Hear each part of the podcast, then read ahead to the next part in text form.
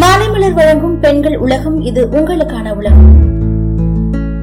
இன்னைக்கு பெண்கள் உலகத்துல பெண்ணோட ஆழ்மானத்துல என்னதான் நினைக்கிறாங்க அப்படின்றத ஒரு கதை மூலமா தெரிஞ்சுப்போமா? ரெண்டு மன்னர்களுக்குள்ள சண்டை ஏற்பட்டிருக்கு. அதுல ஒருத்தன் ஜெயிச்சிருக்கான் ஒருத்தன் தோத்திருக்கான். அப்போ தோத்தவன் கிட்ட வென்றவன் சொல்லியிருக்கான் நான் ஒரு கேள்வி கேட்கிறேன். அதுக்கு சரியான பதில நீ சொன்னா உன்னோட நாட உனக்கே திருப்பி கொடுத்துடுறேன் அப்படின்னு சொல்லிட்டு. அதுக்கு தோத்தவனும் சரின்னு சொல்லியிருக்கான். கேள்வி என்ன அப்படின்னு பாத்தீங்கன்னா ஒரு பெண்ணோட ஆழ்மனதுல என்ன நினைக்கிறாங்க? இதுதான் கேள்வி. இந்த கேள்விய யாரு கேட்டிருப்பா அப்படின்னா வென்றவனோட காதலி வென்றவன் கிட்ட கேட்டிருக்கான். இந்த கேள்விக்கு சரியான பதில சொன்னாதான் நம்மளோட திருமணம் அப்படின்னு சொல்லியிருந்தான். அதனால இந்த கேள்வியை வென்றவன் தோத்தவன் கிட்ட கேட்டிருக்கான். தோற்ற மன்னனும் பல பேர்கிட்ட போய் கேட்டிருக்காரு. அதுக்கு சரியான விடை கிடைக்கவே இல்ல. கடைசியா ஒருத்தர் சொல்லிருக்காரு ஒரு இடத்துல ஒரு சூனியக்கார கிழவி இருக்கா? அவ கிட்ட போய் கேளு. அவ உனக்கு பதில் சொல்வா அப்படின்னு சொல்லிட்டு. இந்த தோத்த மன்னனும் அந்த சூனியக்காரி கிழவி கிட்ட போய் இந்த கேள்வியை கேட்டிருக்கான். அதுக்கு அந்த சூனியக்காரி கிழவி நான் இதுக்கு பதில் சொன்னேன்னா உனக்கு உன்னோட நாடு கிடைக்கும். வென்றவனுக்கோ திருமணம் ஆகும். ஆனா எனக்கு என்ன கிடைக்கும்? அப்படின்னு கேட்டிருக்கா அதுக்கு இந்த தோற்றவனும் நீ எதை கேட்டாலுமே நான் தரேன் அப்படின்னு சொல்லியிருக்கான். அதுக்கு சூனியக்காரி பதில் என்ன சொல்லியிருக்கா அப்படின்னு பாத்தீங்கன்னா ஒரு பெண்ணோட மனசுக்கு சம்பந்தப்பட்ட முடிவுகளை அவங்களே எடுக்கணும்னு நினைப்பாங்க. அதுதான் ஒரு பெண்ணோட ஆழ் மனது என்னமா இருக்கும் அப்படின்னு சொல்லியிருக்கா. இந்த பதில தோற்ற மன்னன் கேட்ட உடனே வென்ற மன்னனிடம் போயிட்டு உடனே சொல்லியிருக்கான். அந்த பதிலையும் அவன் தன்னோட காதலி கிட்ட போய் சொல்லியிருக்கான். அதனால வென்றவனுக்கும் அவனோட அவனோட காதலிக்கும் திருமணம் நடந்திருக்கு. அது மட்டும் இல்லாம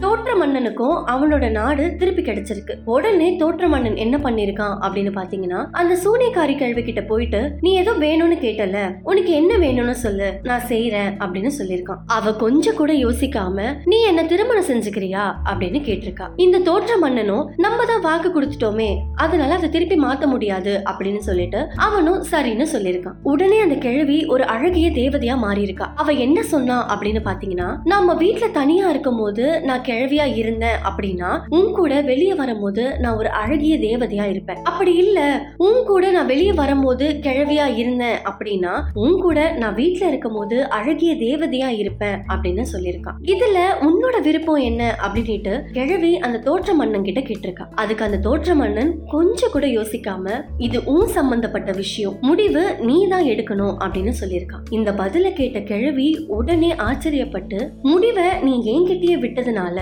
நான் எப்பவுமே அழகிய தேவதையா உன் கூட இருப்பேன் அப்படின்னு சொல்லியிருக்கா. இந்த கதையில இருந்து நம்ம என்ன தெரிஞ்சுக்கிறோம் அப்படின்னு பாத்தீங்கன்னா ஒரு பெண் அவ சம்பந்தப்பட்ட முடிவுகளை அவளே எடுக்கும்போது தேவதையா இருக்கா. அவ மீது பல முடிவுகள் திணிக்கப்படும் போது சூனியக்காரி கல்வியா மாறிடுறாங்க. இதுல இருந்து என்ன தெரியுது அப்படின்னா பெண்களுக்கு கண்டிப்பா தெரியும் அவங்க எடுக்கிற முடிவு சரியா இருக்குமா தவறா இருக்குமான்னு. அவங்க கிட்ட முடிவை கொடுத்து அவங்களே எடுக்க சொல்லுங்க. அவங்க மேல யாருமே முடிவை திணிக்காதீங்க. அது தவறா போகும்போது அதுக்கான பொறுப்புகளையும் பெண்களை ஏத்துப்பாங்க. பாடங்களும் கத்துப்பாங்க. அதனால பெண்களோட முடிவுகளை பெண்களை தனிப்பட்டு எடுத்து அவங்களோட வாழ்க்கையில அழகிய தேவதையா வாழலாம். இதே மாதிரி தொடர்ந்து பயனுள்ள தகவல்களை தெரிஞ்சுக்க மாலை மலர் பெண்கள் உலகத்தை தொடர்ந்து கேளுங்க.